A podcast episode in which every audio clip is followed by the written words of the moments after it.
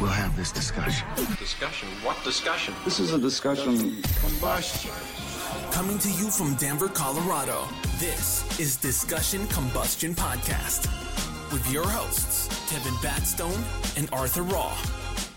You know, like we're friends with him. He put our logo on his race car. You know, it's it's just been a lot of fun to just keep adding these layers and meet great people, and Yeah. it's surreal. Well, I'm glad I'm not Tiger King. I mean, you know, unless you like enclosed tight spaces, Yeah. you know, yeah, not for me. But this tequila is for me. So this Yeah. tequila's good. Shout out to Mark Wahlberg, Flecha Azul. Um, yes, Nice little taste. it's really good. Yeah, not not too bad. Uh, it's my second time tasting it. It's it's pretty good. I think- So is Mark Wahlberg. I mean, it's Marky Mark. So I hear. Everyone loves Marky Mark. Yeah, I mean, come on, the dude's a badass. He's good looking. Name a movie He- that Mark's been in that's Yeah. not good. exactly. And I hear he puts out a good burger. The Wahlburgers, Yeah, exactly. the whole family. Does, do he? Do they have like a store? that Yeah, does Yeah, it's like a huge Yeah, thing. the you gotta Wahlburgers. check it out. Hmm. I mean, they're you know it's big up where I'm from in the New England area. So, you know. Boston guy. Yep, grew up north of Boston. Now I want a lobster roll. Lobster. Lobster. You, have you been up that way? Yeah, when I was in my corporate job, um, I used to have to travel to Boston a bunch. Okay. I miss it actually. And I have five best girlfriends since fourth grade, and um, one is a doctor at Brigham Hospital. Well, yeah, Brigham. That's a women's hospital. Yeah. Yeah, yeah. So I don't know. She brought me. She tricked me one time, and she brought me to like the quote unquote original Cheers bar, and I went and did the whole thing and like bought a bunch of merch, and then she was like. It's actually not. The, it's like a staged one, you know, Oh, great. whatever. So I was totally like the Boston tourist, like chugging beers at the original, not original. What you thought Cheers was the original. Yeah. yeah. Yeah. Beantown's got a lot of history. That's I mean, for sure. As long as as long as when you were there, you felt the authenticity. Yeah. And you were like enjoying it in the moment. You Yeah. know, that's all- that's really all that matters. Yeah. Probably because I went there like you know mainly like during the fall and summer. I didn't really get the Boston winters too much. Yeah, so, that's that's a good thing. yeah. That's a good thing. Definitely Yeah. go see it in the spring, you know, fall time. We're uh, up around Yeah. from, about an hour, two hours north of Boston, was where we'd, you know, leaf peepers is what they'd call them. People would fly from all over the country to come see our foliage because the autumns up there are incredibly beautiful. Yeah. So if you're going to book a tour date up in New England, I would do it in the fall so you can really take in the beautiful colors. well, jump in your suitcase. Let's go. Let's go. Yeah, I've been like fixing you're back like home. you're gonna fit. at- at- six. What are you? What are yeah. you saying? Six two doesn't fit Yeah. in the suitcase. Are you I- six two? I called it. it's That's all the same laying down, baby. That's fantastic. I remember because you we we met you at Denver at X Denver. I fuck was- up, fuck up night. fuck Yeah, up fuck up nights. Yeah, which was which was really cool, and um, you had a great story, and we can we can get into that. But um, I think one of the first things I asked you afterwards was, I was like, were, were you dunking on girls in, in the college days, or Absolutely not. In fact, I think I'm still so burnt out from college basketball that like when you mentioned the gym to me, I almost like get get- like my hair stands up on my arms a bit. It's like I'll just go on a walk around like Sloan's Lake or Wash Park or something. I'm good. Yeah. Sloan's Lake is a really nice area though. Yeah. It's There's, pretty uh, Edgewater, isn't it? yeah. Yeah, Yeah. No, Edgewater, yeah. Yeah, on um on Monday nights, they uh, they do uh, like on the the far east side, people meet up and they watch the sunsets at Sloan's. Are you asking me out? I mean, I'm, I have an office down there. I have a good picnic basket. Well, that sounds lovely. I'll bring the tequila. Perfect. Wow, threesome and we're just meeting again. hey, hey, discussion combustion.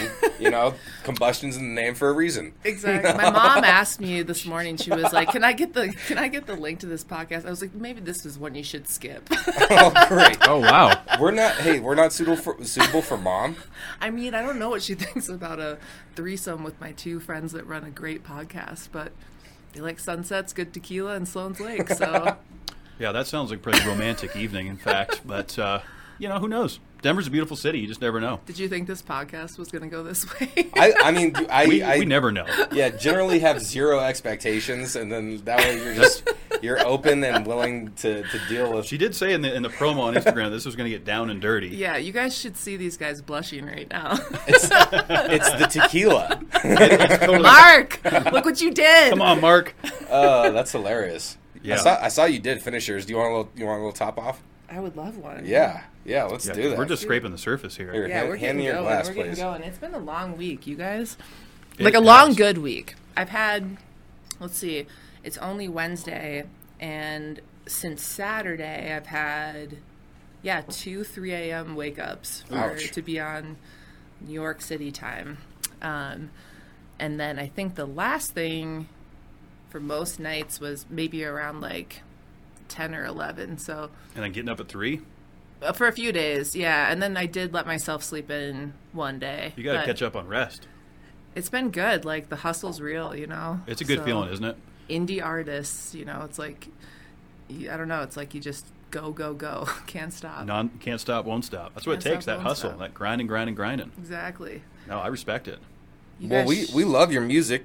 We've uh we've been listening to to your tracks. Yeah, and, I was, I was and watching checking your music video and- earlier. Was it Aspen? Oh yeah, Aspen. Yeah, that was a fun one. That looked like a fun video to shoot. It looked great. Sounded Yeah. good. Yeah, I fell in love in Aspen. Now I'm single. But that's just Um, how it goes. they call you know they call Aspen Neverland. I, I don't know like um, have you guys been there before? Oh yeah, It's a I've worked up there. Yeah. I've hung out. Yeah, so you probably know like the I mean, I just started meeting a bunch of people up there and it was like an amazing time. And then I moved there for 2 years and like a fun fact as I was like starting to explore Aspen before I moved there was um like the bridge going in by the roundabout, you know? Like you get halfway like through that bridge and cell phone service like for most carriers cuts off. And so it's like kind of the joke that I learned that like that's when you're crossing into Neverland. Okay. Into the abyss. And as you know, Aspen gets rowdy. So Aspen's a unique town. yeah, like one minute it's like I mean everyone's hustling for sure. I mean there's I could go into a lot of the things that I like and also think that Aspen needs to work on, um, especially with you know the employees there that are working for the ski companies and all and housing is a big thing. But if you're looking for a good time, I mean, blink and you might see Mariah Carey at Christmas. you know what I mean? So, That's true. There's there is a lot of you rub elbows with celebrities up there. Jeff Gordon's got a house up there. We know Tom Yeah. Cruise. You know, it's just a it's a good Colorado getaway. I'm not a skier or snowboarder, you know, Yeah. so that doesn't bring me up there. But the Belly Up's a pretty cool venue. Belly Up's sick. yeah, Yeah, really cool venue. Yeah. Have you played it? I have not played Belly You're gonna Up, play but it.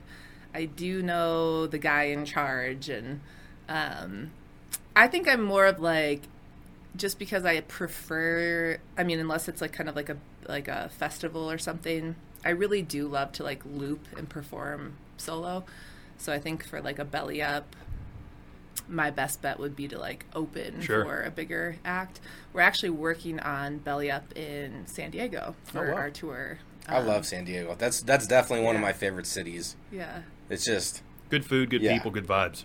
Yeah, it's I love Dago. It's so nice. Dago, is that what you call it? Oh yeah, hashtag Dago.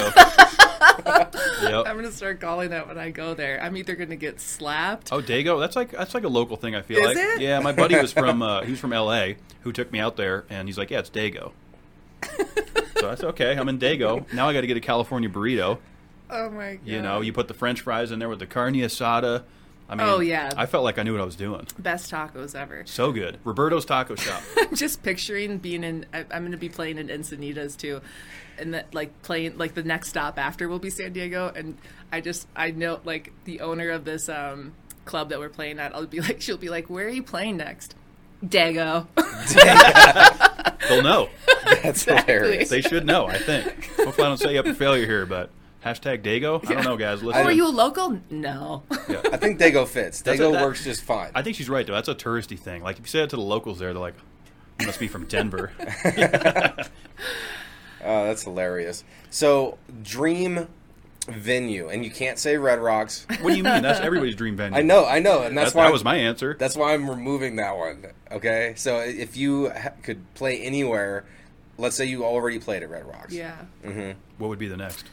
You know, I think um, it would be the Troubadour in LA. Um, like where Elton John had his debut, and you know, like so, so many artists. And it's just like this catalyst for like huge names, but also like up and coming artists that like you just never know when you go to a show what you're going to run into. And yeah, I- think I like I think about that place a lot because it reminds me of um like the first time I ever saw Adele.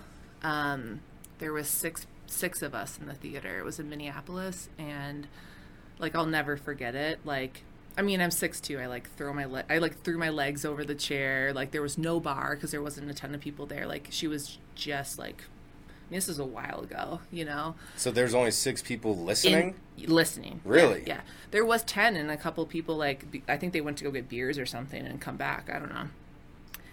But that, I mean, I could go into that whole experience, but that reminds me of like what the troubadour does for people. You know, where it's like whether you're signed or not. She was signed at the time. I still have the ticket actually. Um, like you can it's just like that theater in minneapolis. It, i mean that's no longer there unfortunately anymore just because of everything that's happened um, in the city but um, with covid and everything else. But um, like the troubadour like you just go there when you're in la and it's like you just know you're going to see somebody amazing whether they're i mean it's always packed but whether they're known or not. So that would be on the list you know for sure. Kind of a humbling venue. yeah and just like there's something about like playing at like like another example from my hometown would be like the fine line cafe these green rooms that you have the privilege to go in Where's your hometown? minneapolis minnesota Okay. stillwater um yeah we i used to be in this different band and we like played a big show there and uh, the the uh, green room it's like when you sell it out or you yeah i think it's when you sell it out i can't really remember now but um, you get a sharpie and you get to sign the wall. And the green room is about you know it's a, a big green room. It's just like the size of your guys' studio. And it's like you see names like Lady Gaga and KT Tunstall and Rob Thomas, and you're sitting there like, oh my god, I'm signing my little measly name next to these people, but it's so like amazing, oh, Hell yeah. you know? And that's what I envision like the troubadour being like, Sure. like walking into this green room, being like, I don't even know if I can perform because I'm so like jacked right now, you know? I love it. Yeah. It's humbling and exciting at the same time because it's like it reminds you where you're at, Yeah. you know, but you're also now in that same company, you know, in that same wheelhouse Yeah. where great acts have played. Yeah. It's just that's that's pretty cool. That's Yeah. how I felt about the Grizzly Rose because I played music for a little bit. Yeah. Oh, the Grizzly's sick. And, and I always wanted to play there. We were close. COVID shut the band down, and now this takes up my time. But that was always a dream of mine. Well, get back out there. I need to get. I, I, I need to dust off my Martin. All right. and well, I need ripping. a guitar player. Let's go. I'm in. Let's go. Perfect. All right. I guess I'm back in the There band. go. Band is back. No, no, Kevin. Kevin was good, um, and it's fun watching Right. people try new things because you get to watch them grow and progress. And like when you first started out, just like you know, a kid riding a bike for the first time. It was it was a rough start. yeah, and- but it's for a rough for start anybody. for everyone. Yeah, Yeah. Like, give me a break. yeah, and, and you, You did it steadily though for years. And then I remember like maybe we didn't hang out so frequently for a year or something. And then I came around Kevin and and he was like, "Hey, let me see, sing you a song." And he just whipped out his guitar and started playing it and like and singing at the same time. And I was just like a little blown away, bro. It was a lot of fun. Yeah, our guest last week actually was the reason I got to that point. No so way. yeah, without him, you know, he coached me on, on guitar and we started the band and it was just so much fun. Yeah. I loved being in front of that mic and just Yeah. I'd throw my sunglasses on, my cowboy hat. Oh, you were the just- sunglass Oh, guy. I was one of those. Yeah, I'd get in the zone. I'd like play a little bit of a character. I felt like dust, Oh, yeah. dust my flannels off. I was ready. Chicks ready. love that. Yeah, it worked. They can't tell if you're looking at them. Drives them crazy. Absolutely. That's funny. So the mystery, the All the whole tricks. the whole mystery thing, keeping the mystery alive, that Yeah. works then, huh? The mystery it works. Yeah. It has to. We have a similar story that way though. It's like sometimes you need a push from like somebody close to you, you know? Like I think I'd mentioned my five best girlfriends from 4th grade before, but um my best friend Mel when I was in college um playing basketball and like uh, you know, like honestly giving most of my time to that. Um she she came to visit me and she saw like a guitar head underneath my my bunk bed and she was like wait, you play guitar? I was like, I'm just learning, whatever. And she was like, I know you kind of play the piano, but like, do you sing? and she had me. I was so nervous to do it. She had me sing in front of her, and then she like she looked at me and she was like, "You're shitting me right now. You are shitting me." Um, So, I- I, mean, did you feel confident about your singing voice? No, I never sang in front of anyone. No one. Okay. Zero people. Like in the shower. You know, that was it. And then that was like it, right? Like I was just like play, like learning tabs. You know, like you know, trying to figure out the acoustic guitar without any help. You know, and every year my girlfriends and I, for the most part, try to. A lot of them have kids now and whatever, so it's a little bit tougher. But like we try to go on like a girls' trip. And back then, we went to my friend has a cabin in Breckenridge, like passed down from her family. So we would like road trip to that, and that was like our spot. So we road tripped to Breck and like hiked all day, whatever. Went to this wine bar at night and thank God for red wine because I would have never ever gotten up at this place. Um, but there was this guitar player playing like a four hour set. Wow. Like that, you know, That's a very it's long so set. long. Like, That are is you exhausting. kidding? Like, oh man, even three hours is like rough, you know, Yeah. sometimes. Um, I mean, imagine the calluses. I was just going to say, I have Yeah. sympathy Yeah. calluses that just developed. yeah, exactly. he was so good though. But he would like take these breaks and it would be like sometimes a 30, 40 minute break like toward, you know, towards the end. He was, you know, like it's a lot of songs. And so here I am drinking wine with my girlfriends and my friend Mel, lives in LA now, um she goes up to the manager and she's like, "You see that chick over there? Like I just heard her sing in her dorm room. You should have like you should see if he if he wants like someone to cover while he's taking a breather. Like so we asked the guy. Next thing I know, the artist is handing me a guitar. He's like, "Get up there." okay, no And I literally I had the worst stage fright ever. I literally almost threw up. Whoa. And like seriously, I was just like so scared, like sweaty, like, you know. And um I got up there and sat on this stool and used his guitar and I sang this song that my first song I ever wrote, which is called Minnesota Eyes. It's actually not released anywhere, but um and I'll never forget it because the entire place it was so noisy and it just went quiet. Like you could hear a pin drop and it was like at that moment I knew like this is what I'm supposed to do. Like, you know, like um Well, there's something too about like o- overcoming that. You know, like you said, you were so nervous, you were so I was anxious. still nervous. yeah, I, I, but though that like beyond, right beyond that, like where most people's minds like they start letting the excuses come in, like, oh, don't do this, you're gonna embarrass yourself, or like, Yeah. you know, this and that. But like, you push through that little that little part there that you're anxious and nervous about, or excited. And you have this, all this energy built up. That's where like Yeah. living is. You know. Yeah. And like like you were saying, you know, it's like you need that push sometimes from someone and once then once you're into it, you're like, "Oh my gosh, there's nothing else I'd rather be doing." And then he actually asked me to close out the rest of the night and That's exciting. that's kind of how it That's all where got that's where you got the That's epic. that's where you first tasted the drug. Oh, it's such a drug. Are you kidding It's me? a huge dopamine rush. I remember the first show I played. I, I kind of similar circumstances. Well, even before that was karaoke. The first time I got up and did that, which I think you were with me. It's like Dierks Bentley, Most likely. Oh, and my I, God. I just remember like water on my face in the, in the bathroom. What was like, I on." thinking is well, what- is that's what- what it was. Yeah. Yep. I would, which is a great song, and I put my little spin on it about dating gals in high school, and I, I just I felt that when I got off stage, I'm like, I need more of that. Oh yeah. I need Wait, more. what's your karaoke song? Oh, it's always Dirk Bentley. What was I thinking? Okay. That's my go-to. Midland drinking problem, cliche but true. Yeah. Um, I'm You can you get know, on kinda- that one. kinda- Can I hear this stuff after the Yes, after we're I, we- done? I have it all recorded. So you For can, sure. Not, not, jam sesh. yeah, I should have brought the Martin God dang it. next time. next time we'll do for like a Patreon or some bonus content. We can do a jam sesh. Yeah. And, Oh, and That would be I'll, super I'll, I'll fun. freestyle on it. I would love. to. Absolutely. Yeah. Freestyle? Yes. Oh yeah. I, I have a mic tatted on my chest. Says MC underneath it. No way. Art, article is is the rap alias, and I've made like ninety something songs. But it's been it's been a while. But I still freestyle regularly. Yeah. So I, you know, I, I Art's keep talented it, but- with that. Yeah, and, and music has always been like it's one of those things that's like you can create something. Like I, I, I found a lot of respect for you kind of showing um, a difficult part of songwriting the other day on your story when you were talking about you know Yeah. losing somebody and and the, the process with that Yeah. and but that's the power of music like you can touch so many different levels of emotion Yeah. and and express it and get it out because Yeah. that's really where like freestyling and being a lyricist started for me was you know like venting my frustrations, Right. and, like it would it would help, like just saying it out loud, and getting emotional, and like Yeah. yeah. So I, I love it. Yeah, you're in a room full of creator and, and A lot of creative minds musicians here.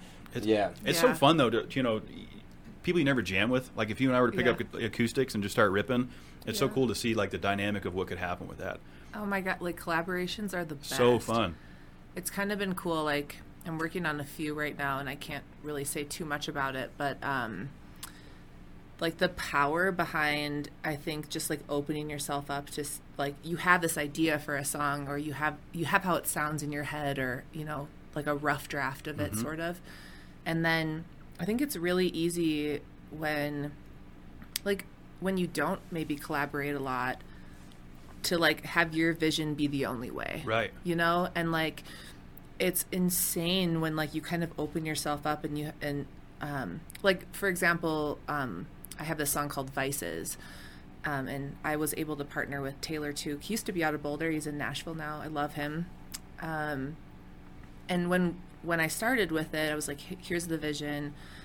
And as like we started collaborating it molded into it wasn't a different song. It was just an enhanced song. Like he brought his voice into it. We both recorded some string stuff on it um, and it just it's just funny where things evolve when you decide it's like better you know it's like my whole thing it's like in it together like that's really the case. And then it's like as you start collaborating i think people start seeing like oh that like he or she is doing some duets or whatever and then people are more apt to reach out. And it's like hey i think would you maybe want to collaborate on this and then all of a sudden your portfolio grows and i think like the value too to like all of us indie artists it's like I may have a certain amount of like followers or whatever, but the other people that are collaborating that I'm collaborating with, um, different genres, different whatever.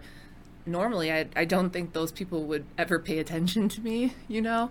But it's because we're working together. It's like, oh, like who is this chick, or vice versa. M mm-hmm. My friends are like, oh, who is this guy? He sounds mm. amazing, or you know. Yeah. So that we could growth a little bit. probably do something really really fun. I think that would, that sounds great. I mean, hell, we're doing it right Dierks now. meets, I don't know, Dirk- Sara Bareilles or Yeah, definitely.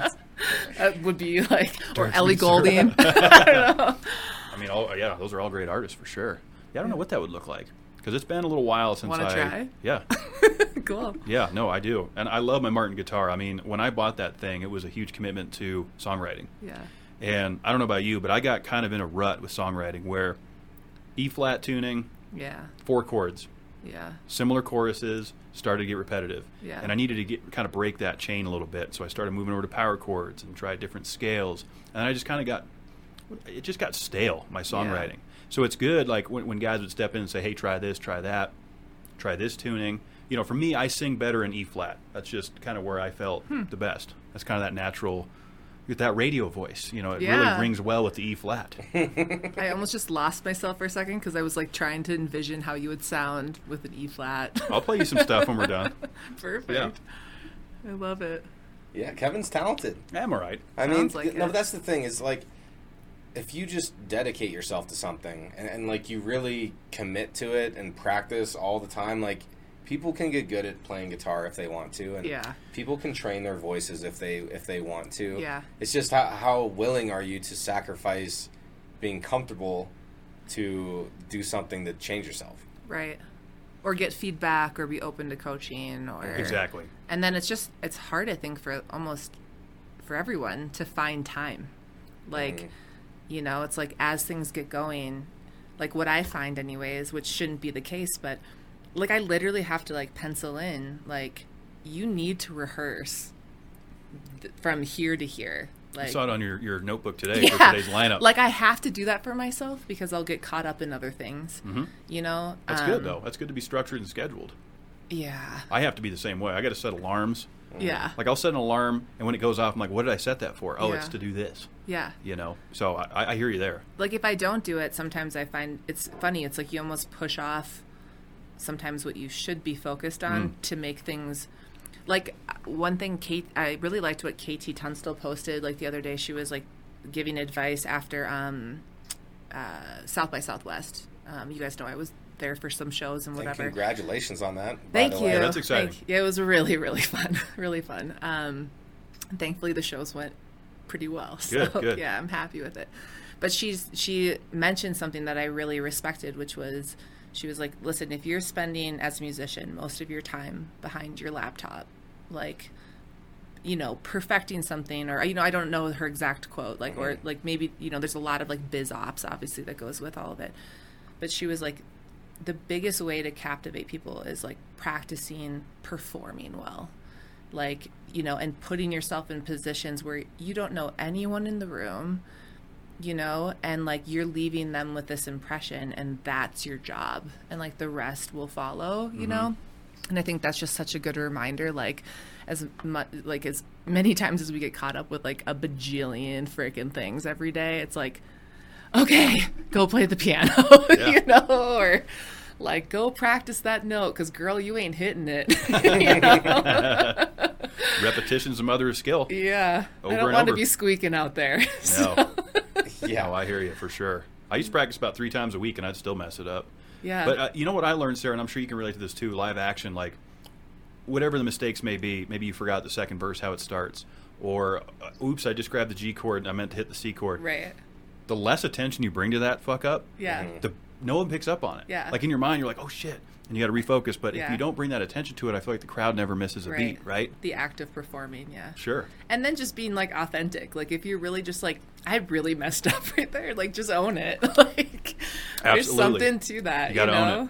You- yeah You, fumble, you pick it up, and Yeah. you keep moving forward. Keep it moving. And that's just that's a good life lesson with a lot of things because it's so easy to like start second guessing and you know was that the right thing to say and, and like you get in your own head like Yeah. we're all our own worst critics and it, I know it's cliche but when you actually break that that mold of like self doubt and you Yeah. know self criticism and it's always good to criticize yourself to a certain extent like Yeah. you know keep yourself sharp but um yeah just kind of just being open to the experience and i think that's like the biggest thing that we're capturing right during this part of the conversation is like Yeah. is like being open for criticism being open to trying new things you know Yeah. and, and really just you know o- opening up yourself to, to live a little bit Yeah. you know because it's so easy to get stuck in front of the computer perfecting Yeah. one little thing but there's so many other things that bring a lot to the table too yeah and so philosophically I, I, I love what we're talking about right now yeah i mean it's just like you know like music or like you know the in, you know you that's just like a category in my mind you mm-hmm. know? It's like when i think about people's passions it's just like i really truly believe like people know what they were good at and what they loved as a child. And so like i think back to like you know when i was like two there's photos of me at the piano. Like i probably should have went to college for music instead. I went for business and whatever else but it's like hindsight whatever you know? But it's like whatever someone is passionate about like for the most part we fall into this like i think how should i put it like societal expectation of um maybe do this job or this will pay you enough or and I get it because I've obviously been there. And I think, like going back to some of your points, it's like what is scary and risky is scary and risky. Mm-hmm. You know what I Yeah. mean? And like, I don't know, like devoting your time to living on purpose is, I think, what it's all about. And I think eventually most people gravitate towards that. But I don't know. Yeah, it's just weird. so, It- it so is. you had a do you need a Well, yeah, I wanted to say that you know I heard a quote one time that actively pursuing your purpose could actually extend your life. Oh I believe that. You yeah. know, i every day if you're actively pursuing something that you truly believe in, and and can get behind, and it gets you out of bed, Yeah. right? It can extend your life, and I want to believe that too because we, you know, so many of us are stuck in the nine to five hustle and bustle, Yeah. programmed, right? This works for Yeah. me. But everybody's got a dream at the end of the day, like, oh, if, I, if this didn't happen, I could have done this. And I always like to say, people do more to avoid pain than they will to gain pleasure. That's just a natural characteristic of life. We've all been there. But uh, piggybacking off of that, chasing your purpose has totally changed my perspective on life. Oh yeah. Yeah. I mean, look at the studio. I mean, you guys are killing it. Thank you. Thank you. We- We're, we we're try- having a good time. We try to keep it a little professional. Okay, yeah. I walked into this Just a little place. I'm like, okay, bougie boys, let's go. Discussion, combustion. What's up? Yeah, Yeah. Also, side note, they actually named like even like the they, they've got a like really nice couch in here named. Um, let's Fiona. see. There's a fridge that's named. Computers. na- Everything's named. I've I've learned. So I might have to do even that the, with my even the studio. studio E- space. Even the studio Yeah. space itself, we named Yeah. him Bruce. Oh, Bruce. Mm-hmm. Oh, So good to meet you, Bruce. Bruce is a brilliant, bodacious. I, I was going to try to come up with some more beats. I, I lost, I lost it. just winging No, it. I do think though, to your point, like it's there's like I mean, there's proof, right? It's like when you watch people that are doing what they love, and I understand like there's a like a lot of situations that in I in which people cannot do that right now in their lives. Sure. Like, and I acknowledge that. You know, it's everyone's got different situations and whatever, but it's like like when you're watching like the Grammys, it's like half the time the performers are like 85 years old and they're still crushing it. You know what I mean? They don't even want to quit. yeah, they you love know? it. The best concert I saw in Denver was Cyndi Lauper and um, oh, who was it? Rod Stewart. Rod it was freaking amazing. My friend Coley works for um, works for Cyndi and stupid story, but we went to her tour bus after the show, and uh, there was a bunch of Coors Lights in there, which was kind of funny. Like they were trying to do the Colorado thing, I think. and uh, Coley and I were catching up. She lives in New York now, and we were sitting on the, um, I don't know, curb or whatever, like outside the Pepsi Center, and the buses are starting to like heat up and. The sprinklers turn on, so we just got soaked drinking Coors Lights outside of Sydney. But they crushed it, and it's like, I don't know. When you do what you love, you don't want to quit. Exactly. You know? No, you're right, and it shows too. These guys still ripping. Look at Sammy Hagar. Oh yeah. 70, I think he's 73 now. Oh my! I mean, is and, he really? And he looks like he's in his late 50s at I was going to say, I'm like, you is know, he really? that's a rock star. You know, Keith Richards, Al Jourgensen. These guys have been partying their asses off, and they're still just ripping tater chipping. It's because they're, you know, they're loving living. They're like loving their uh, I life. they're they're living it. Yeah. Wh- When you're stressed out and you are giving yourself a hard time and you just feel like life is difficult, like your body is going to show it. Like, Yeah. You're going to age more than if you treat yourself well. So I feel like that's like a really big indication on mental health, like especially with older folks. Yeah. Like, you can kind of tell who's treated themselves well throughout their lives and Yeah. like treated themselves fairly and you know were humble. It- you know, it's just it Yeah. ages you less. Like just Yeah. being, and it's cr- it's crazy. Like I don't know. how Some, some people are blessed with that longevity, though. I feel like again, Keith Richards, Al Jourgensen. Yeah. These guys have been pumping drugs and alcohol in their system for 50 years, and they're still out there not missing a beat. It's Yeah. unreal, you know. And then obviously R.I.P. Taylor Hawkins. we Oh, lost him this yeah. week. Foo Fighters, one of my favorite bands. Yeah. Love Dave Grohl. I love That what they're was doing. tragic. I mean, we've lost a lot of great musicians, and that's one Yeah. we lost this week. So Yeah. R.I.P. Taylor, Yeah. epic Yeah. drummer, great Yeah. band. I'm glad they canceled the tour so they, they can regroup a little bit. Yeah. You know? like one of the bigger losses, I would say, in over a decade. Yes. You know, at least. I mean, Yeah. I would argue the best drummer in the world, one of them. He's know? definitely in the yeah in the conversation. Yeah. and I think more you know unfortunately more people will see that now than when he was active. You know, because we're Yeah. gonna look back on his career and go, wow, Right. this guy really was a badass. Right. You know, but Which is sad that that's the case sometimes. You It know is. what I mean? But but he left his he left his mark on music. It is, yeah. You know, so Yeah. yeah. Good looking too. he was he was a pretty handsome gentleman, wasn't he? Oh yeah. Yeah. He ripped Hater Chip for sure. I never did see Foo Fighters live, but I would have loved to because I love Dave Grohl. Oh yeah. Talk about a voice. Mm-hmm. Yeah, I can't. I can't quite hit. The, I tried covering uh, "It's Times Like These," and I did my rendition on it, but I couldn't quite hit that bridge part. It's just a little like I had to use my falsetto, and that's not really a great area where this radio voice can go. so I kind of had to bullshit I'm bullshit gonna my make way you through. do that later too. Uh oh. Pour me some more tequila. yeah, Yeah. it'll get up there. he could, I bet you he could do it. I, I I'm, here's the thing: is I can do Chris Isaak "Wicked Game," and that is a pretty high falsetto. Yeah. I can wing that one. That was actually one of the best ones we covered. Yeah, Like I, I kind of fell in love with Kevin a little bit more when he played that live in front of me. I think a lot of people did. Where was this at? Uh, I played a show. Where did, where was that? Well, I play, oh, so I played a, a backyard sesh for the Fourth of July. Yeah, and, and the real intimate setting that I'm talking about was when you had your fireplace going at your house. Oh, he really got the At your yeah, apartment. Sick. Mhm. Yeah, yeah, A little bit of bourbon. Yeah. Oh yeah. Jam nights. Uh, oh yeah. My favorite. My favorite. well, and what's fun too is because then Art, you know, with his with his freestyling ability, because Art's a great lyricist, better than me, I would argue.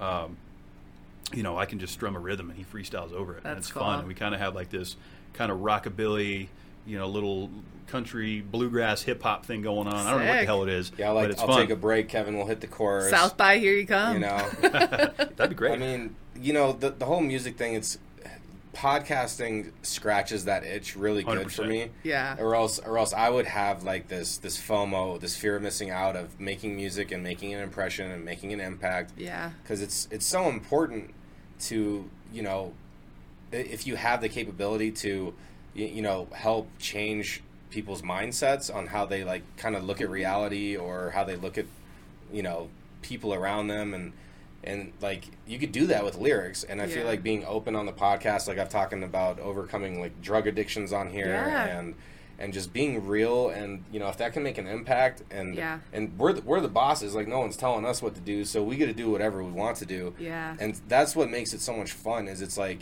it's there's there's no like greedy hands that Yeah. are pu- trying to puppet everything Micromanage the Right. content. Yeah, I don't like that. Yeah, and I think like the more I'm learning this too because I think when I look back at like just like even though it's only been like X amount of years, you know, it's not like I have like a 20 year music career, you know, but it's like you do. I think after every show you learn stuff, and then mm-hmm. after every song you put out, you learn stuff, and after you know, and I think like for a while I was really like messing with like different, excuse me, different um you know, beats and different genres and things like that. And so, and also starting to collaborate with people that are in like quote unquote branding. And I was kind of being pushed to be like, which I do think in a, in a sense I'm a badass, but I'm also a huge sap. Like if you put on Oprah, I'm gonna cry every time, you know. and so, like, kind of being pushed into more of like, be this badass, be this badass, you know, whatever. i mean you, And you as I've, a like- badass though in a sense, but I don't know. That's like a compliment, and I think thank you. but like as my music, I think is progressing, and also I think my relationships in music's progressing. What I'm learning is that as hard as it sometimes is to be like your like super super vulnerable authentic self when when you're called to do it is like the most powerful thing like to you you, you know when you were saying i talked about this like you know drug addiction stuff like on your podcast like there's probably you know thousands maybe millions of people that are like whoa like they went through that like i'm going through that i'm not talking about it. You know and i think i'm trying to pull some of that vulnerability into like especially what's coming out i think you'll find in um, late spring and into the summer. I think it's some i think it's some of my best work and i think it's because i'm allowing myself to like still be that badass but also show like yeah when i am writing this song i break down and cry like i did on Yeah. instagram the other day or and before i would never do that you know and i think we have a responsibility whether small or you know oprah winfrey mm-hmm. like when you have any type of platform i am learning anyways that it's like our responsibility to like be that open mm-hmm. otherwise it's just kind of fake noise Exactly. you know what i mean Yeah, you really hit the nail on the head. I mean, that's something we drive home here a lot. Is I, I I always like to call out influencers and, and, and people that you know offer entertainment, arts, what have you, to to show the bad, show the good, show all of it. Right? Yeah. Be your authentic self throughout Yeah. the process. And I like that you say that because I can see the confidence behind the music you have coming out and some of these great projects that you're working on. This is you know you're you're leveling up, you're evolving. Yeah. You know, and that's exciting. That's a Working good- that's a good it. feeling. That is exciting. Well, and, and there's there's strength to being vulnerable as well. Like, you know, like you can't just be vulnerable, put it out there, and take criticism and Right. Eh, or whatever comes at you if if you don't have strength in the first place. Like, right people who aren't honest with themselves, they're lacking the strength to face their their own demons. And like, Yeah.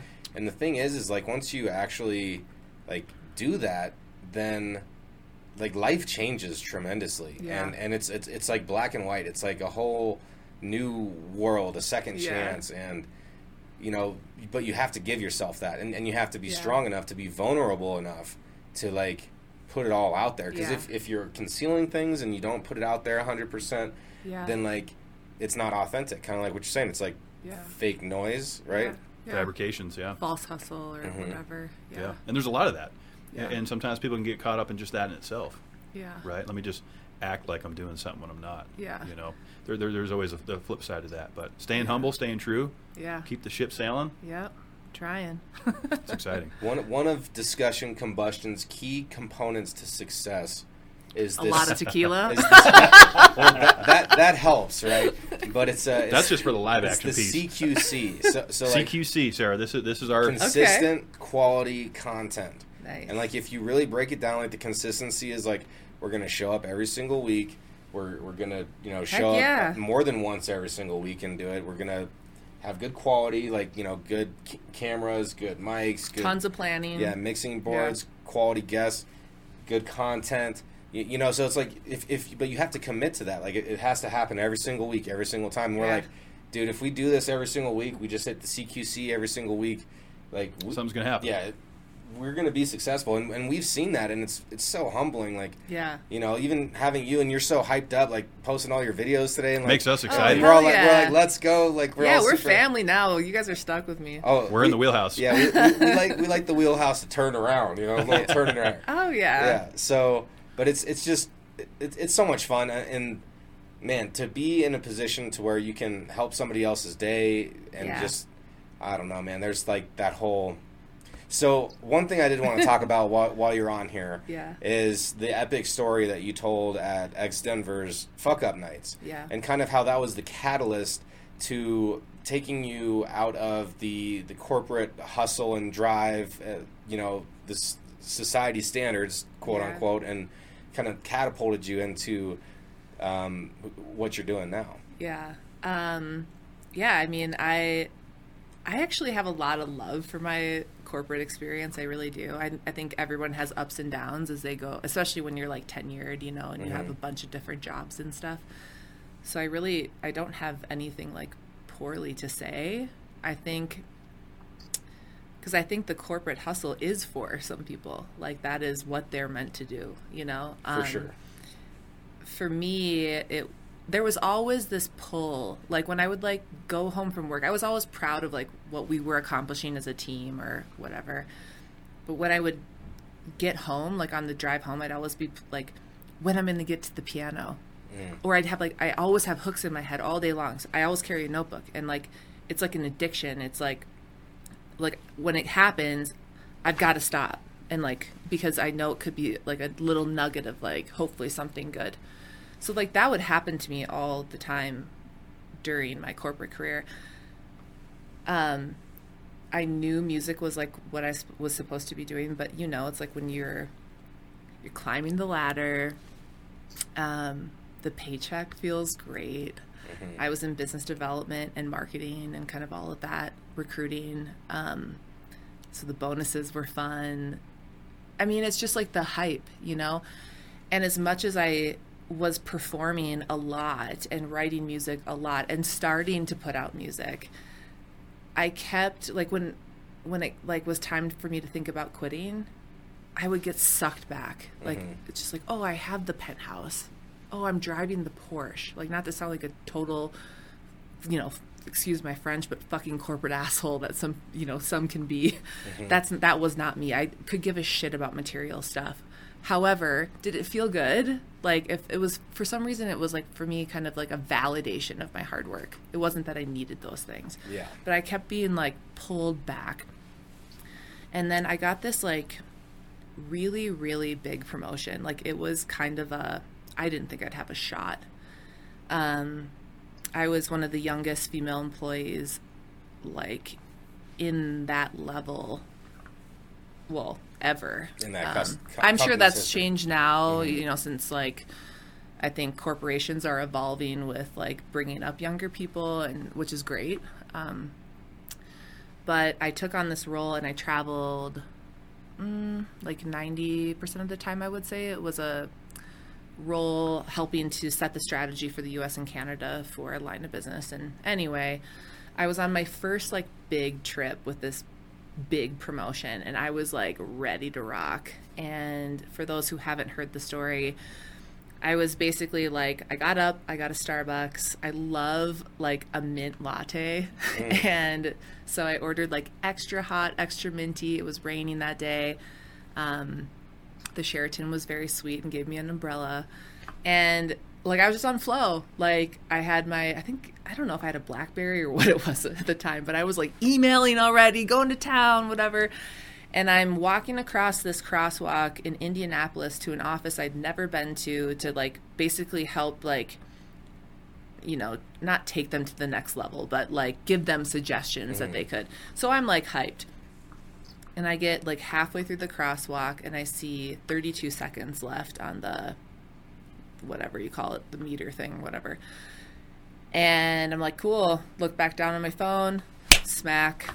And I got hit by a Ford F 150 truck um, in the middle of the crosswalk. And um, they found my shoes across the side of the road. Um, my purse was on the other side. They think um, I've seen part of the surveillance. Um, I ended up having to stay at that hotel for a little while, so I met actually quite a few witnesses to the accident, which in which I learned um, that I basically flew up onto the truck, flew off. I think about six feet, which for being six two is Yeah. kind of a long way to fly. So that's kind of like how they were gauging how fast maybe the truck was going. Um, and it was raining, so I, I skid, I hit my head on the um, pavement, um, and then there's, I think I showed it at Fuck Up Nights, but um, my back like skinned across the gravel. I, actually, the gravel went through my jacket, through my um, other shirt, and I actually had some like in my skin, which was pretty crazy.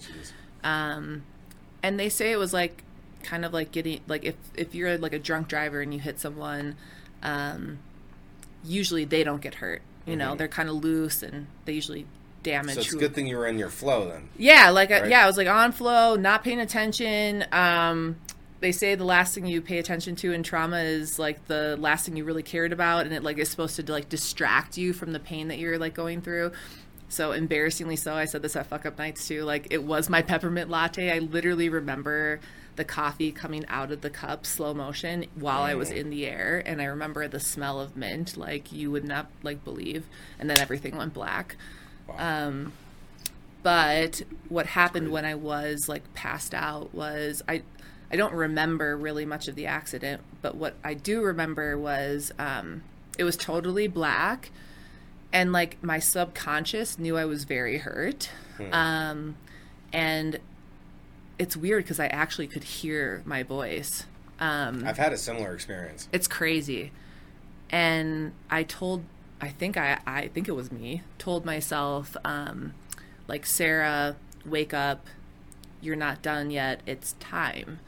And the it's time is really important to me because like i knew i knew what time meant you know? And it was like living on purpose you know? And so did i quit the next day? No.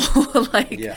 um like i knew i needed to like prepare for that. I needed to save money. I needed to you know so i didn't just like get hit by the truck and quit.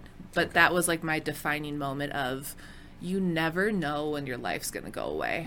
Like we're all planning for are used to be planning for like my retirement. Like i used to be so hung up on that. Like when am i turning 50 let's go to florida you know like and i don't know it was one of those things where it's like wait a minute i might wake up at whatever year and walk across the crosswalk and it might be over. And it's like, I didn't want to be on my deathbed being like, I have this gift of writing, like you both do, and you know how that feels, like when you're doing that. I have this gift of somehow figuring out how to put that together, God knows how. And music is medicine and I didn't want to be on my deathbed thinking I don't give a fuck by the way about getting famous at all.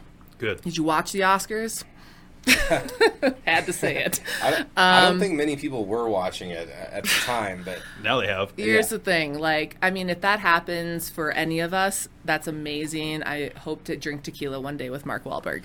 However, I think like to be on my deathbed thinking I could have potentially made the world a better place and helped maybe one person by one song that could have changed something for them mm. and I frickin' was too scared to do it. Mm. And that's like the thing that hit me as much as the truck hit me, where it was just like, it's frickin' time, homie, and you can always go back. Mm-hmm. You know what I mean? Yeah. Like, how many times are you on LinkedIn now and you get recruited every day? It's like, we can all go back, It's true. So true. you know? So why not try? Yeah. If not now, when? Yeah.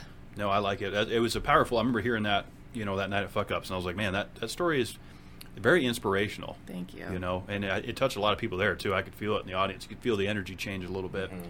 because it's it is. I mean, it's it's you know a, a major traumatic experience for you Yeah. that kind of like okay, maybe I should reshift the focus a little bit. Yeah. And what and what you really want to do. Yeah. And um, that's crazy though, as you described. You could smell the mint, and the, you could see the slow mo coffee. 'Cause- Yeah. So how long were you out?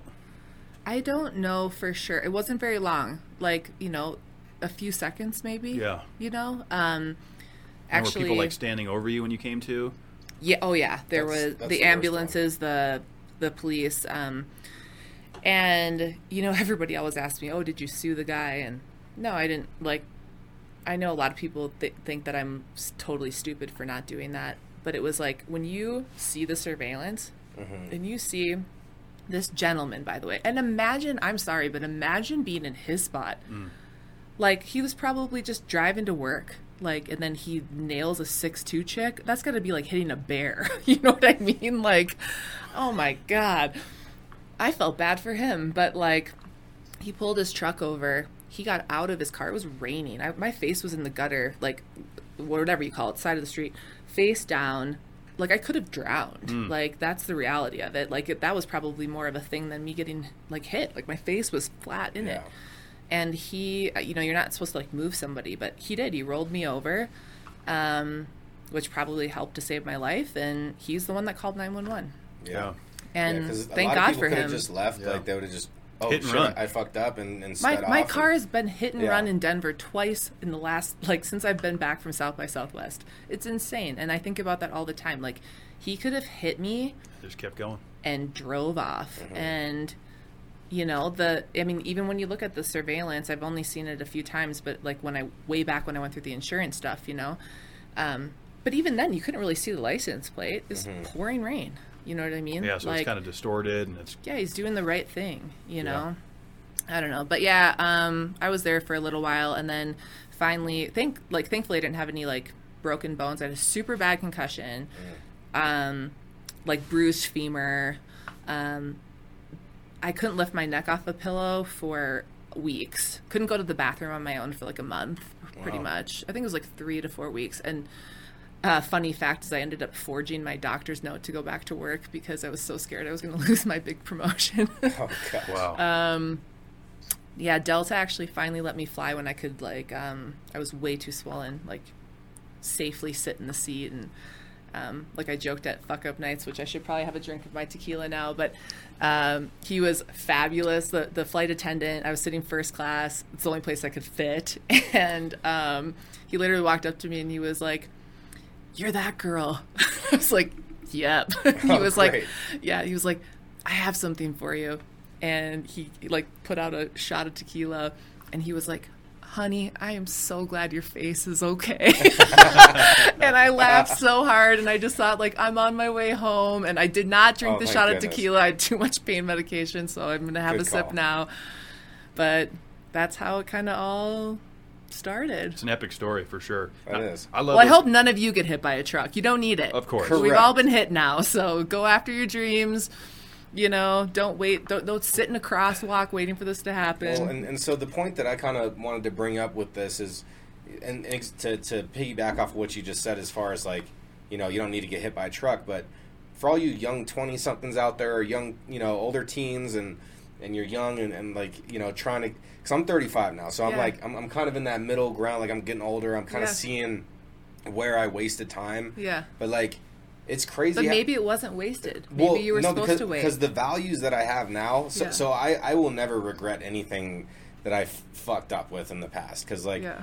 the lessons uh, hold me to to the exquisite gentleman that I am today. okay, so You are lovely. Oh, thank you so much. But but it, it really does pass by fast. It, it goes by really quick, and, and and you don't really realize it. Like it's it's just like Yeah. you, you're just showing up and you're doing your thing, and then all of a sudden, like you, it's it's easy to look back and you're like. Like I graduated, you know, Yeah. a long time ago now. Yeah. and, and, and it's interesting, you know, having some perspective and Yeah. and looking back at it like that. But it's so true because we don't we don't really have time. You know, it could end at any moment. You know, Any moment. and Yeah. so that's why life is really it's for the living. Life is for the living. Yeah. And and you better go live it while you can because you know anything could happen. You could get sick. You could. Yep. You know, there's so many things. Yeah. So I, I- I think there's there's a lot of values and a lot of layers to that. Yeah. And if you are a younger person out there listening to this, like it's time to take this thing and, and grab it by the horns. figure out what you, what makes you happy, what makes you personally happy. Stop trying to make other people happy. Mm. Yeah. That's the thing is I, I spent a lot of my my You twenties. were worried about others. yeah, eh? trying trying to make Yeah. my girlfriends happy, and like Yeah. I I couldn't make them happy. They just weren't happy. Yeah. And so I like spent all this energy and time, and and it's like it, it's just crazy how how it, flow, it flows by. Yeah. You know, and so it's like really important to do something of value, Yeah. even if it's just like going on a walk or like you know calling your parents Yeah. or just do something every day that you, you love. You know, and, and make sure that you incorporate that. yeah that like if if it was like the thing i kind of think about every day like if on days too where i'm like if i have a bad day like if i'm pissed off or frustrated with something i try to like like i've like really been working on like mindset hmm. you know and like health and wellness that way. Like being very mindful being very intentional and i think for me anyways i think about the truck thing. It's like okay sarah knock it off. Like what if tomorrow was it? Like what are you and so at this like act of gratitude for the day and stuff. And i think like like you know you're speaking to people coming up and stuff. It's like if you have frustrating days with that stuff if you have moments where you're ready to quit like or if you are in a position where you're having to work three jobs or a big corporate job or whatever it is in order to be able to do what you love like just work work towards that. Work through the frustrating days. Don't quit you know? And like think of like really truly hopefully like think about this like truck thing. Like imagine getting hit tomorrow. Like what would you be proud of from your day? What would you be like you know uh, i messed up with this. How do i learn differently from this so that if i have tomorrow i'm better for it? Or you know and ultimately to your point like follow your fucking dreams like period like they i actually hate the word dream because to me it's like it makes it seem like unattainable Seems like it's a false reality But we all dream every single night. Exactly. I know. And then don't you start thinking like, what life are we really living? Like, are we more alive when we're asleep? Yeah, I, I could. I heard a a thing. Do, have you guys heard this? It's like apparently you sleep. I think it's like 26 total years of your life. yeah, Mm. I- I've heard it's about anywhere from 25 to 30 percent of your life is spent sleeping. So really, we have no time. So get going, guys. yeah, the time is now. The time was yesterday. But hey, yesterday, what is it? Yesterday is tomorrow's today. yeah. Or no, I think I did that backwards. I don't know. The tequila's hitting you. It might be, but I like what we're, we're stepping into here because it's good stuff. Yeah. You know, I really like the, you know, and not that everybody needs to necessarily be hit by a truck per se, Yeah. but because that could be mean a lot of things: going Yeah. bankrupt, hitting rock bottom, Yeah. substance abuse. There's a lot of different things that could really slap you into reality and go, wait a minute, I need to tighten up, chase my dreams a little bit, whatever the case may be. Yeah. Um, and you know the whole YOLO thing, and, and you only live once, and go after it now. I really believe in that now. Yeah. Because I, I, I was the same way for a while. 401k. I'm, Yeah. I'm planning to retire. Yeah. You know, I'm going to Yeah. be 33 here in June, and I'm worried about 30 Yeah. years from now. Yeah. I'm, no, I need to be worried about right now. Sarah. We got to get it now. Yeah. And I think like another thing I've really cuz I was scared shitless leaving like I mean I was excited to leave and do what I felt like you know is what like is truly what I'm supposed to be doing. Um where was I going with that? What was I saying? I just listened to you crack that and it I was very happy that you're drinking another drink. Oh yeah. I don't know what was I, what were you saying before? Yeah, you were just kind of piggybacking off of how Going said- after it. going after it, living Mhm. the dreams. You know, not necessarily needing a truck to hit you. The YOLO Oh, piece. I know what I was gonna say. Like when when you said, um, see, this is when you say I fucked up. Like you just, it is what it is. Um, when you said, um, you know, I, I'm not sure if I wasted time or whatever. I truly do believe, like, if you if you're listening and like you, like I said, like if you've got like this, like, don't think you did waste your time. Like for some reason, like you were meant to be doing that for some reason, and you're being pulled in a different direction. But it's like for some reason that's setting you up to mm-hmm. win. And I truly believe, like when I look back, that's why I don't dog my corporate career because I'm like, I was meant to somehow do that and meant to have whatever because like I'm an independent woman. I hate relying on other people. That's a huge thing I'm working on. So I'm proud that I was able to be like, okay, I'm taking the leap now because I can do it now. And I'm going to give myself X amount of months before I will be broke. And if I can't do it in this time, then I'll figure something else out. Do you know what I mean? But it's like, so if you're in that spot, like, don't feel like it's like a bad position and you just have to go like quit tomorrow. Like maybe it's setting you up, but have a plan, you know. And then there's some of you that you should absolutely be quitting right now and go fucking do it. Yeah. like, For sure. Good you breakdown. Yeah, good, good. You know, put it in perspective a little bit. Because, like you said, you didn't just get by the truck and then quit the next day. No, It, it put it in perspective. Okay, I got hit by the truck in 2015. I quit um, May 20, uh, May 2020, May 1st, in COVID. Yeah. Oh wow. Yeah. I didn't realize it was that far. Yeah, I, I worked. I had worked a few years, and then um, I was asked to come out to Colorado to help, kind of do the whole firm thing out here and get it to the next level, and um, and I'm really thankful for that because I was being pulled to LA. I love LA. At that point, though, I was craving nature, so like Colorado to me was close enough to LA for a quick flight, but corporate brought me out here, paid for me to come out here. Like it was a blessing. You know, I fell in love with Colorado and the city and everything. And then when um, when COVID hit, so basically there was like a handful of us that were a leadership team over Colorado, and um, I think we had about 300 employees in Colorado at the time. And basically, like when um, when COVID hit, you know, it was like Colorado was one of the first states to like shut it all down. And so basically with like the different, you know, initiatives and everything that happened through that, I knew from that truck stuff I was supposed to move on. Like and I was too fucking scared, you guys. Like I was too scared. I needed something that as messed up as this is because it's so the pandemic's been so brutal. Mm-hmm. I needed my world to be rocked like that for me to go. Like when it was like we need to lay off X amount of people, we need to cut this and do this and I'm involved with these conversations. Yeah. I felt the weight of that. I started to lay off a handful of people and I couldn't stomach it, you guys. Like I've I've fired people in the past when they deserve it. Mm-hmm. I've laid people off when when we needed to lay people off. I've moved into different roles when I knew it was the right decision, you know. This felt it didn't sit right with me, you know? And that was like kind of the second moment to the truck where it was like it's time. Like, why don't I say, hello, please lay me off?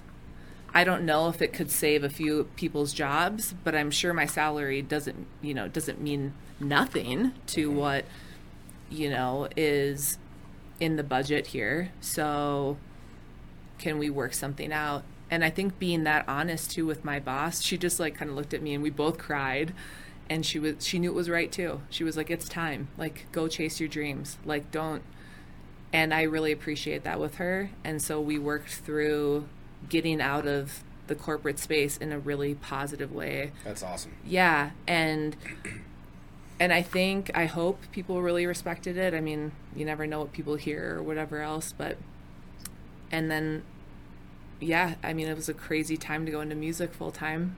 Everything's canceling. I had 52 sure. We had 52 shows scheduled that year and they all were canceled in 3 days. 2020. I mean, if if you don't have a challenge, Yeah, then it's gonna be boring. right. But but uh, to to piggyback it's so true. Like, um, I've shared it on the podcast a bunch, but I was doing opiates for like 12 years. Wow. And then when I admitted it to myself, it took five years for me to get off of it. But I'm tying this into like. Do you the- like Macklemore? I mean, he's cool, man. I, Yeah. I do like. I, I, I haven't. Similar story.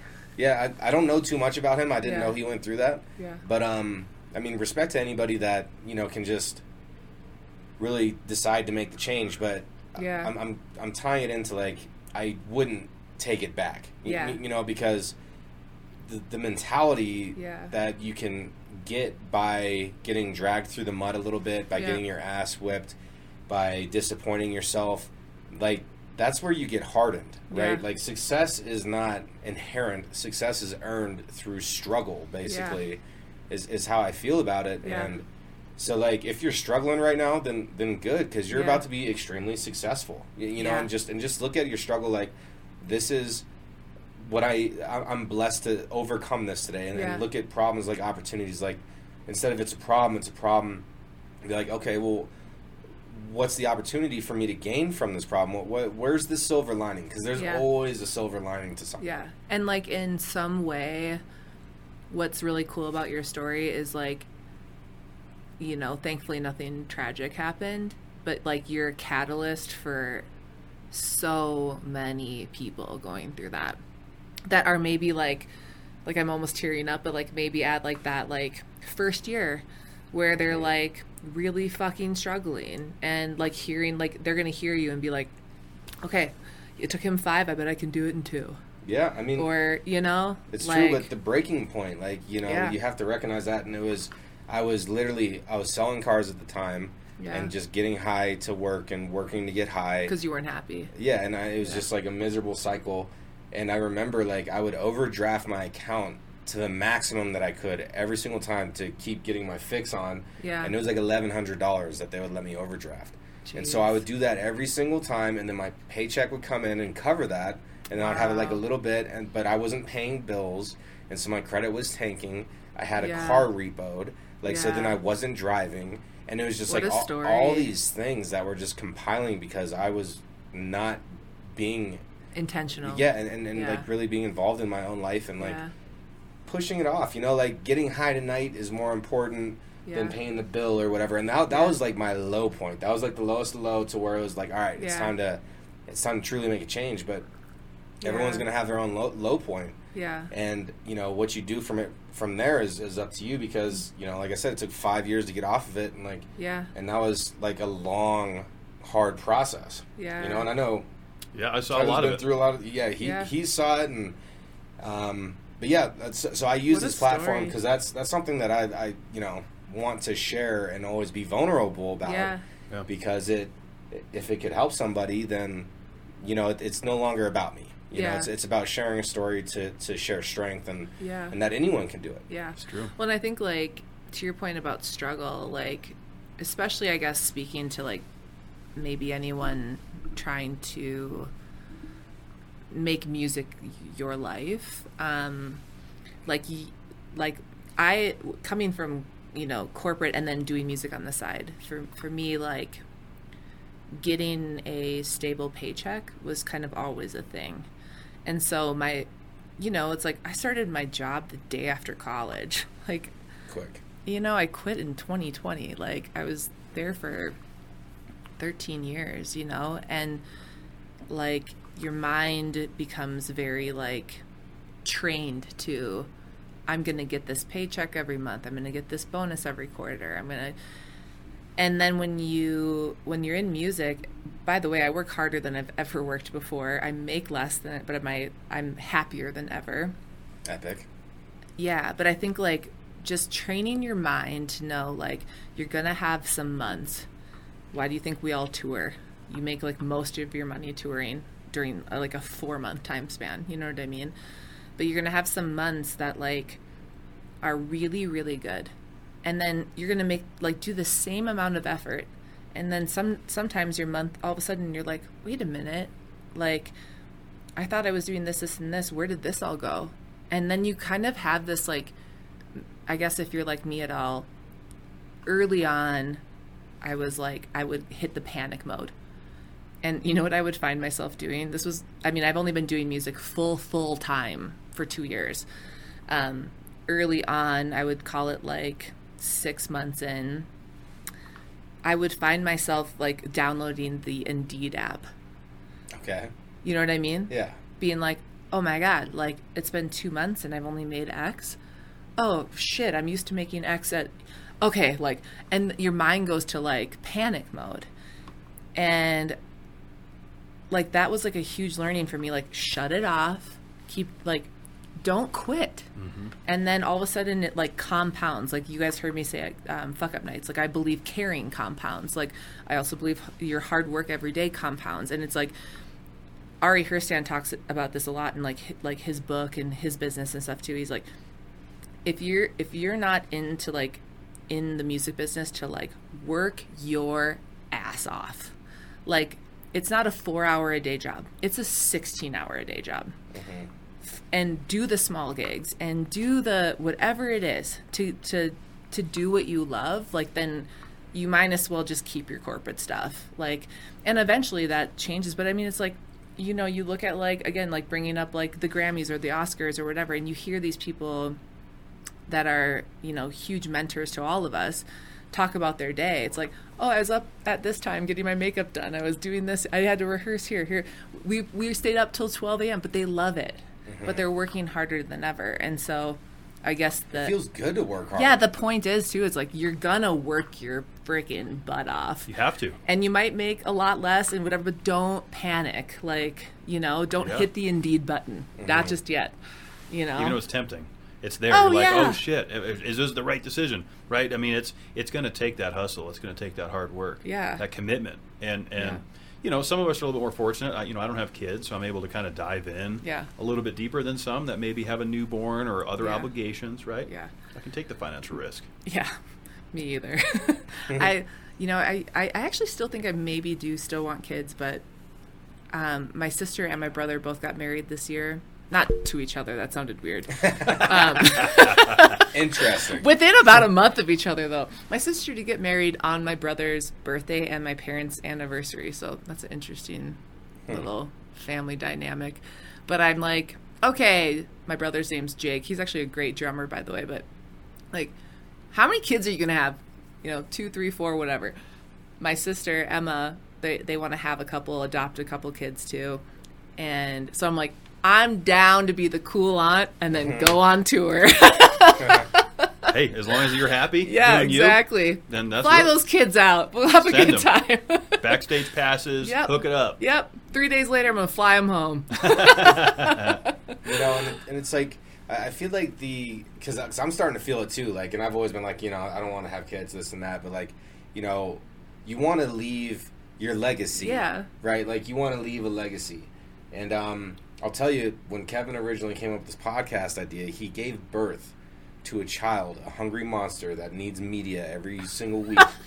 and then I, ad- You're the baby? I no, I adopted the child with him. So now we, we co-parent this uh, this thing, and then I feel like this could be a legacy. So it's like it depends where you want to focus your Yeah. energy, like what kind of impact you want to make, and like raising a child is not an easy thing, and you know, helping. Uh, like I'm so grateful. I've had both my parents in my life for my entire life, and like Yeah. the lessons they've taught me. Like thanks, mom and dad. You- Yeah. You, know, like, and, and that's that's hard. That's hard to like Yeah. raise raise people and do it right, and Yeah. and um. I don't know. I'm, Yeah. I'm gonna start getting emotional now because Yeah. this is real. This is real stuff, and, it, Yeah. and it's like there's so many meanings to life, and it, it, it, it all depends on what like the individual's meaning is. Like Yeah. like really get to know yourself and like figure out what makes you excited to wake up and, Yeah. and that's what you need to focus your energy on Yeah. but but for the things that you want the most you have to understand that you're going to have to do things you don't want to do to make that happen Yeah. and so so it's like eh, you got to just be ready to to Yeah. like put it to the sandpaper and like Yeah. you know just rough it out Yeah. you know And then like another thing at like with like you were saying with like kiddos or people in your life or whatever. And just like also just like how this whole crazy world of art tends to progress. Like I find that when stupid sports analogy, but it's like when you grip the bat too hard, you can't swing. I love know? sports analogies. Yeah. I was a really bad softball player. I attempted third base, but um, but in many ways, actually, no. I'm just kidding. um, Hey. hey yo. Um, but like when I feel like when I'm like too like gripped on like oh like like I know like we're scheduled and whatever, but like for my day or rehearsing or touring or whatever, like if I'm too like in my like almost corporate mentality of like this is how it should go or mm-hmm. whatever it's almost then like it's like how can the universe make things go wrong Murphy's Law. yeah and so That like boy's always working. I'm not saying drop the bat, but I'm saying like what I, I what I feel like I've especially this year have learned is like loosen up a bit. Like you might swing a little bit better, but point is with like the whole like universe thing, I feel like like even with the, these custom songs and stuff I do on the side to diversify from touring so that I can do this full time and it's a, huge joy. It's like my favorite thing to do. Like there's been these families that have come into my life with like one of which um her name's london. She's like 9 10 and she's going through like an awful awful illness.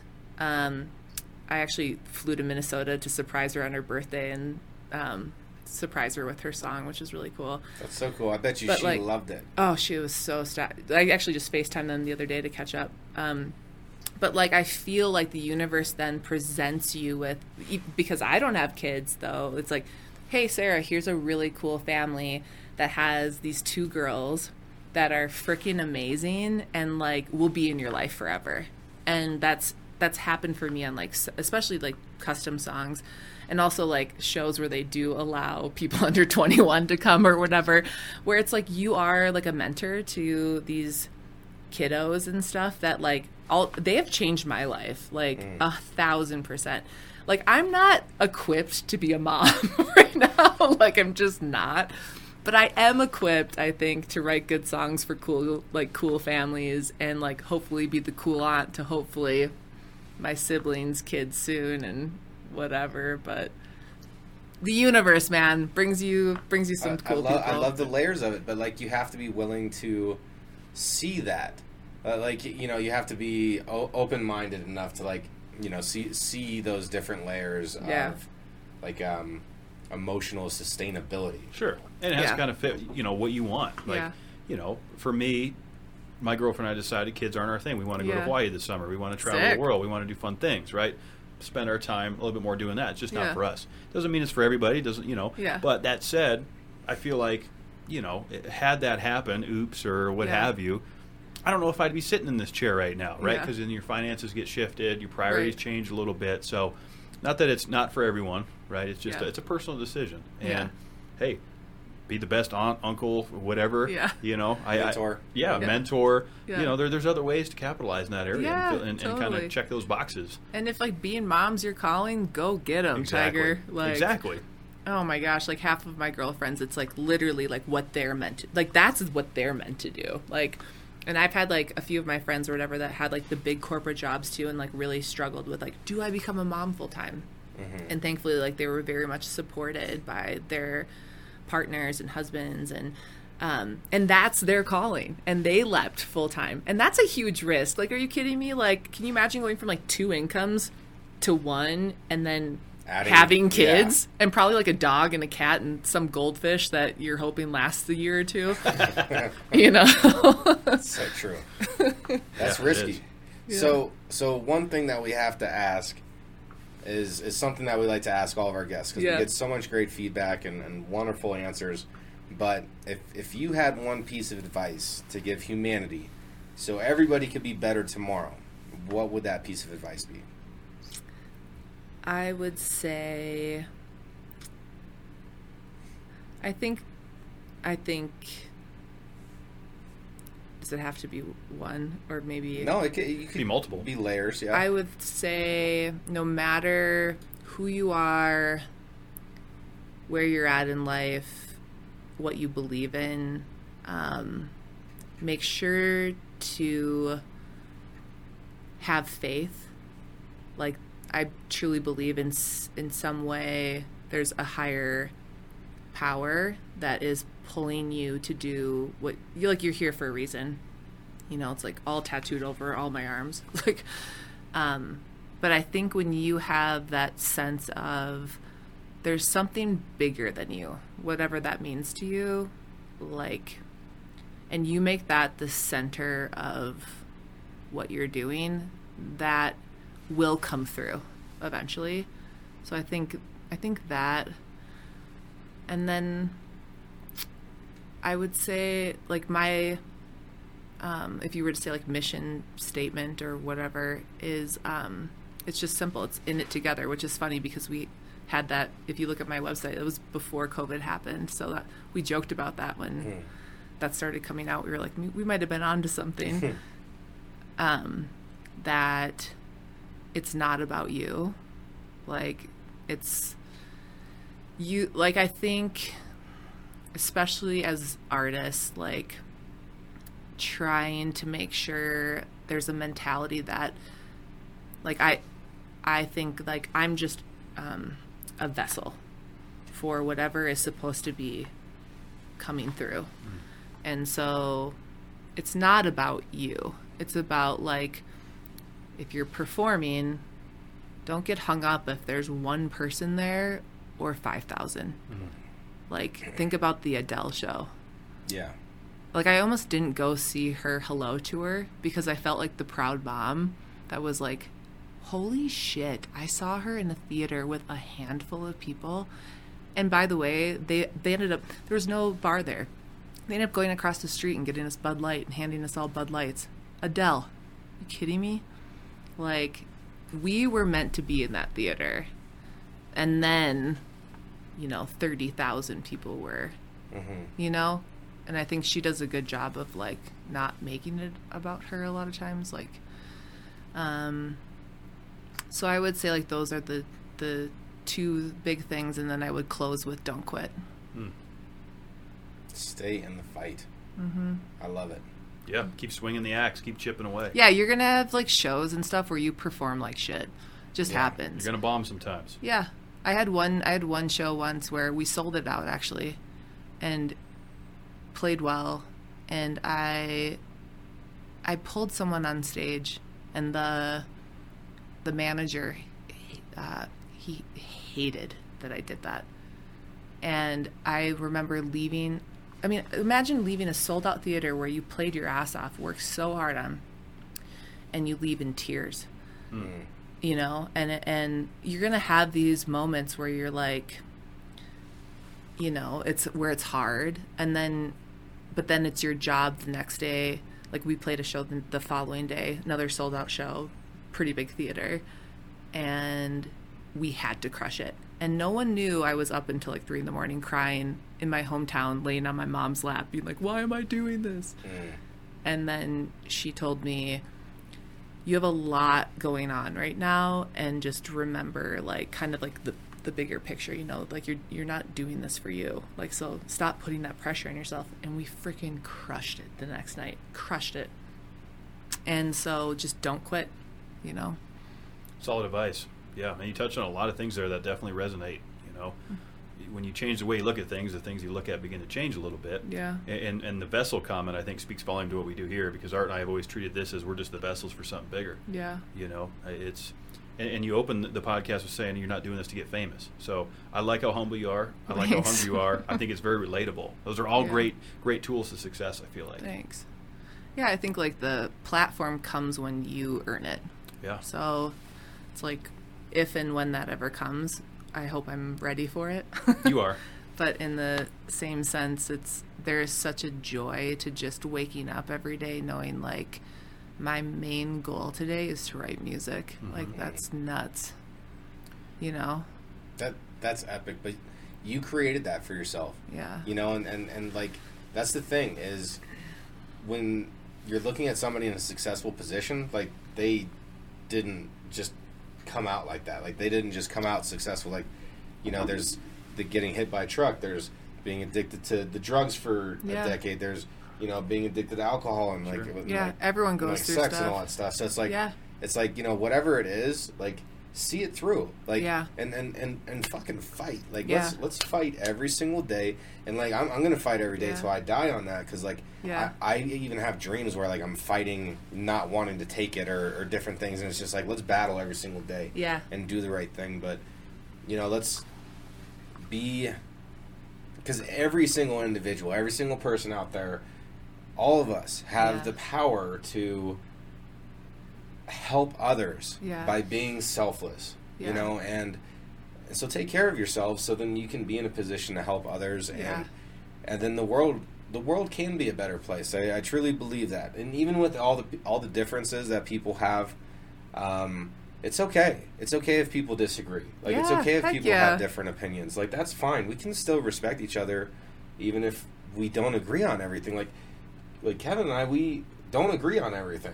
We get heated sometimes. We're great Oh, friends. yeah. And yeah, and, and we like we're respectful to each other Yeah. about it. If even if we don't agree, like we still are respectful. That, Yeah. That's the thing that I think the majority has a lot to touch with is that you can have a disagreement, Yeah. have a discussion, even not agree on the same thing. Yeah. It doesn't mean someone's got to storm off or call you names or be a keyboard warrior. I think we've lost touch a little bit with it's okay to have differing opinions. Yeah. In fact, it challenges us. It makes us stronger. It, it it's good to surround yourself with people with different opinions. Yeah. You know. yeah. And also, I think just like um, with negative comments or hateful things, I obviously like don't condone that.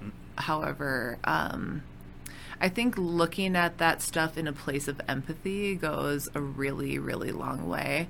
Like if somebody comments on something of mine, like I'm just waiting for the you, you guys know the details a little bit behind this show I'm um, that's going to be coming out globally um, in the summer and Very I can't exciting. Thank you. I can't give a lot of details around it. However um, I had said like no to this thing for like not no just like I didn't really respond. Like I kept being like um, asked to be talked to about it. And to me it was like a little like there was some controversy in it where I wasn't sure like should I expose myself this way? Should I whatever?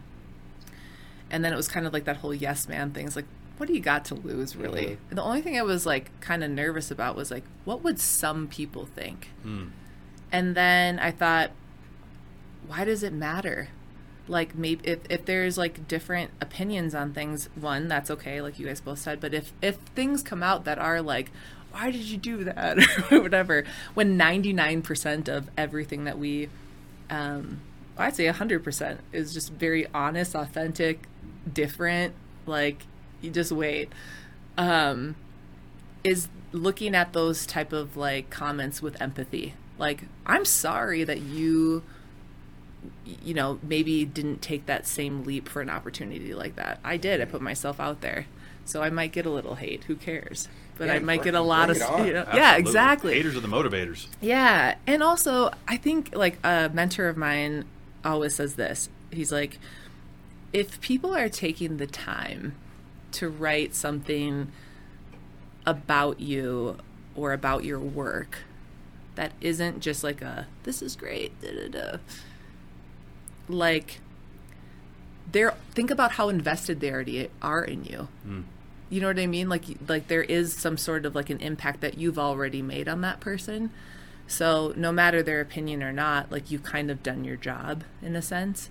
And then just treat it with empathy i had this guy reach out not long ago um, i had this post um, I think we were in Aspen. I had something cool happen, and we had cheers to it at the drum. We had martinis and stuff.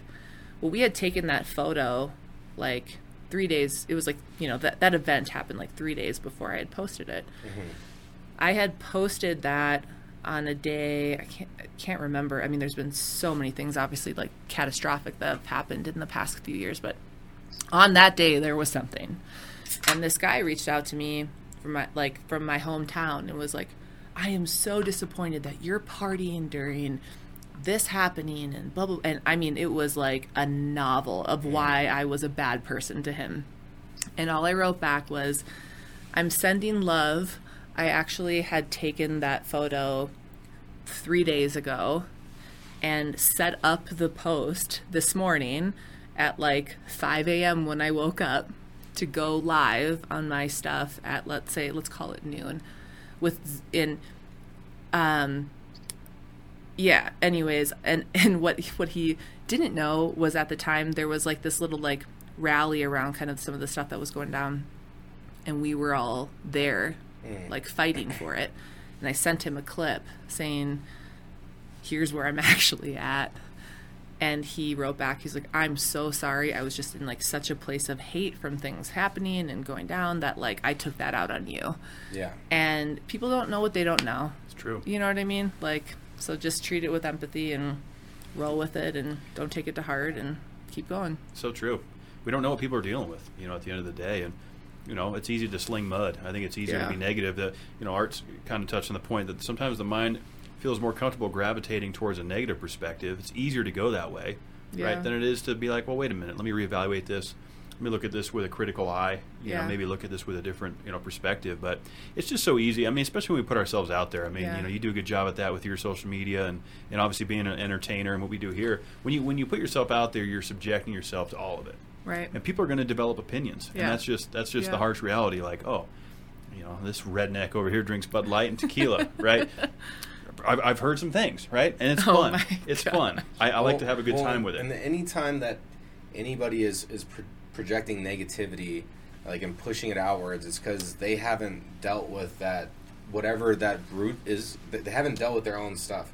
So it's like you can't take uh, other people's opinions personally. exactly. Yeah. And and if somebody is taking it out on you, like you don't know what their day is going through, and they're probably just projecting their own personal frustration with themselves on other people instead of Yeah. actually digesting it and, and yeah. You can't take it too literally, and like you Yeah. said, I mean, it's they're still taking the time Yeah. to, um, you know, bring energy to it, whether that's negative or positive. Yeah. That- that's and I just mean, just recognizing too that there's like so many tough things happening and like everyone's dealing with stuff and Right.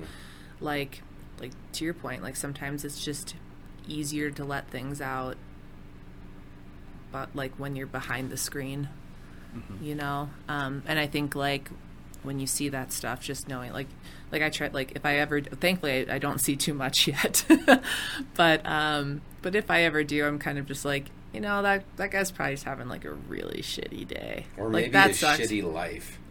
Yeah this one you guy don't know. this one guy from New York once was it was like before um, I was doing music full time. I don't remember like what it was like what post it was on or what, but he wrote me like something like pretty rough. And again, thankfully that doesn't happen often at all. Um, but I ended up like asking him some questions and stuff, and I ended up saying like, "Hey, like he, he started like exposing what he was going through." I was like, "Oh, so that's like where that came from?" He was like, "Yeah." And I ended up getting his um, email address. I just told him it was. I was like, "Well, we should stay in touch, you know, or whatever." And I ended up sending him a fifty dollar Starbucks gift card. Um, and he so he got that that night, and um, he told me he was like in tears and it's like turning something that was like could have like ruined my month into you know the guy got hopefully a good mint latte the next day See, I've never had the mint latte. Oh, I'm man. have, I'm gonna have to fuck with that. I've heard, I've heard things yeah about it. my Yeah. friends call me the it called they call it and they call me the elf sometimes because I tend to like give like I'm like giving gifts is like my love language um but they call that the elfie drink because it's like minty, minty, kinda Christmassy. seasonal, Yeah, yeah, but I'll have it on the hottest day of summer. you know? like, that's So do you, dedication. do you get it iced ever? No, No. but I'll get you an iced one. Okay. I, I like it iced. Nice, nice, nice. Man, what what a great conversation though, and like uh, th- thank you for being so open because it it, it is a, a beautiful thing to see vulnerability and and um, you know running with that. I, I love it, and we're gonna keep cracking those and and having some more conversation Yeah. Tonight because this could be a three hour podcast. Yeah. This could turn into a Joe Rogan experience. Yeah. Yeah. Well, I just want to say thank you guys so much for having me. Like, um, for everyone listening, I met these guys at Fuck Up Nights at the X, which think like TED Talks, but what it does is take the shame away from messing up um, or a messed up situation. And I met these guys after, and it was like kindred spirits, I think, from the first time we met. So it's an honor to be on your show. And um, for those listening, like it, share it, review it, like pass it to your homies, post it on Instagram. The best thing you can do is give love back. So These guys are super talented. I wish you could see this studio. It's insane. They're working their asses off. So it's an honor to be on. Thank you for the kind words. That, that was great. And, and, you know, likewise, we love what you're doing. Thank you. You know, it's an inspiration. We wake up, we watch your stories, we get pumped up. We're like, yeah, Sarah Christine's coming in this week. We're super excited to have you here. I'm just- sleeping on the futon, so get she's ready. Already, she's already claimed that sleeping spot. Um, no, but I I think you're you're a very kind person, and Thank uh, you. I'm, I'm excited to see you fulfilling your purpose. And Thank you. I just you know I feel very grateful that you spent some time with us. Thanks. Me too. And uh, we're gonna do it again. Repeat guests are a big thing around here. Once you're in our wheelhouse, you don't Yeah. get out. You're You getting- guys are you're family, too. on. You're coming back on. so that means I can pull you both on stage. I- hundred percent. I look forward to that. Yes. I look forward to that. Yeah. Yes. It's gonna be so much fun. Kevin's always saying he's like, dude, just hit the record button, just you know, put the camera in front of me. I'm good to go. Let's go. Put a camera and a mic in front of me. I'll figure it out. Exactly. And that's No the prep. mentality. Yep. So maybe the next time we can do like a live jam sesh. I would love Ooh. that. I, maybe we could do it in my studio. Let's Yeah. go. We'll, we'll bring some cameras. You know, yes. anything's Or I possible know here, you. Sarah. I know you didn't. You said not to say Red Rocks, but maybe we can manifest that. Let's go. Yeah, that it's gonna happen. We're, Yeah. We got some things in the works regarding doing live discussion combustions. We're going to be on stage doing some live stuff. More to come on that. That's breaking news. We'll talk more about that off mic, but we got some big things coming this That's year amazing. along with you as well. So this is going to be a great year. I'm super Yeah. excited. Let's keep this you train guys rolling. deserve it. Yep. And but most importantly, um, you got to work hard. And so that's my challenge this week. This is how I'm going to close this episode out. Is really be truthful to yourself about what you want to spend your time doing. Like Sarah said, you know, what is going to make you feel fulfilled? What is is pulling you toward your goals? So think about that. Like let's all take a moment to think about that and really reflect on what's important to us as individuals because once we obtain that and, and we really find confidence within what makes us the best selves that we are, then we can start impacting the world in a positive way. So that's the challenge for this week. Yeah. Everybody, everybody, let's let's go after it. let's let's make stuff happen. Let's make Great some challenge, waves. Yeah. And um, we're gonna be coming back at you next week. Let's keep killing it. Let's go. It's Let's gonna be a great go. week. We got, in, in fact, we got Connor in next week. Another gentleman that we met uh, the same night that we met you, Sarah. He was there at the show having a good time. Connor's in studio next week. We're gonna, you know, probably have a couple more beers, maybe some more tequila. Who knows what? You never know what happens around these parts. But what I We'll can see what you you, have left after tonight. Yeah, that's a good point.